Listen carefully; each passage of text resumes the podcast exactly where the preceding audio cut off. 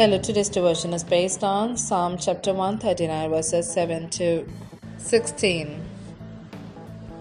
Where can I go from your spirit? Where can I flee from your presence? If I go up to the heavens, you are there.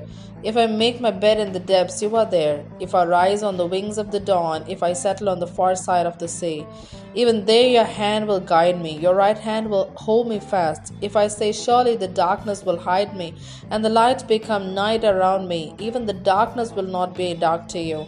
The night will shine like the day, for darkness is as light to you.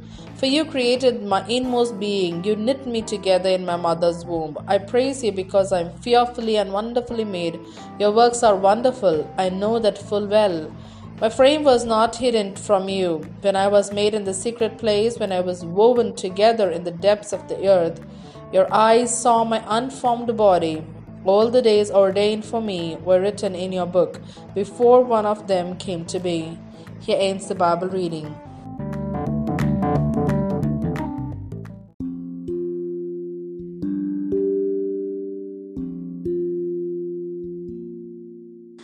Amazing skill.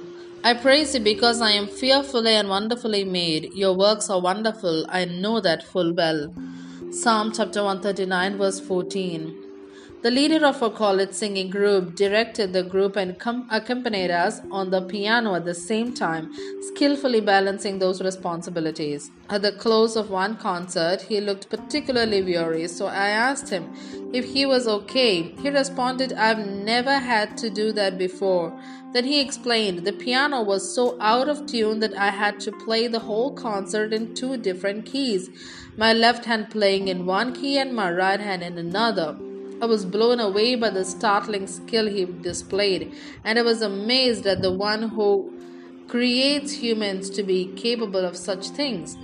King David expressed an even greater sense of wonder when he wrote, Thank you for making me so wonderfully complex. Your workmanship is marvelous. How well I know it.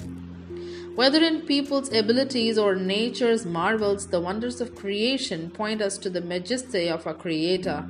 One day, when we are in God's presence, people from every generation will worship Him with the words, You are worthy, our Lord and God, to receive glory and honor and power.